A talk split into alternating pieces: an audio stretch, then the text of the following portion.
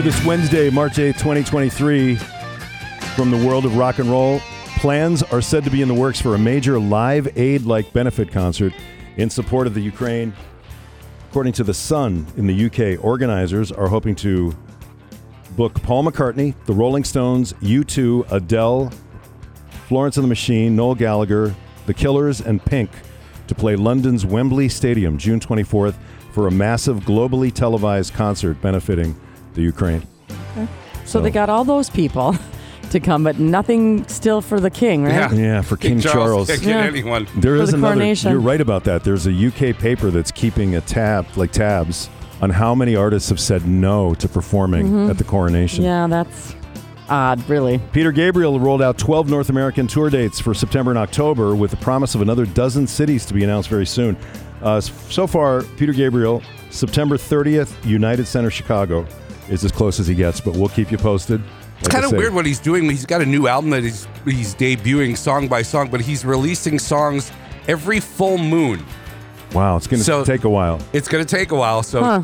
he just released one a couple days ago. So Uh, the Edge is talking about the Songs of Survival. It's 40 tracks. March 17th, a brand new release from U2. Going to drop their new one. And then their next move, he says, will feature big electric guitars. During a chat with the Telegraph in the UK, the Edge of U2 said, I'm not sure we, U2, are going to turn into ACDC.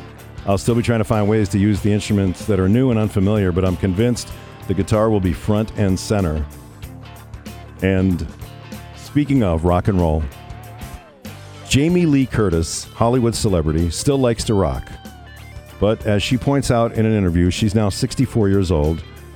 So she would like bands to do more matinee concerts so she can get to bed early. I'm, ri- I am right with you. She told the Hollywood Reporter on the red carpet at the Film Independent Spirit Awards, quote, I'm just going to say this now as a taunt and a suggestion.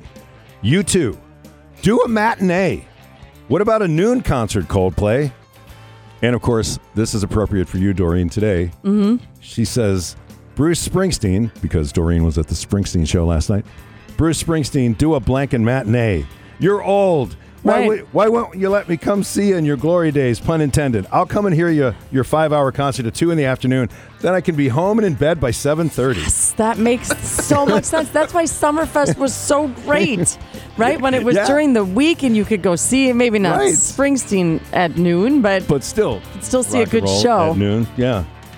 Uh, by the way, if you are going to listen to Jamie Lee Curtis online, um, the reason I read the interview is there are some things that are not for sensitive ears. Oh. So there you have it.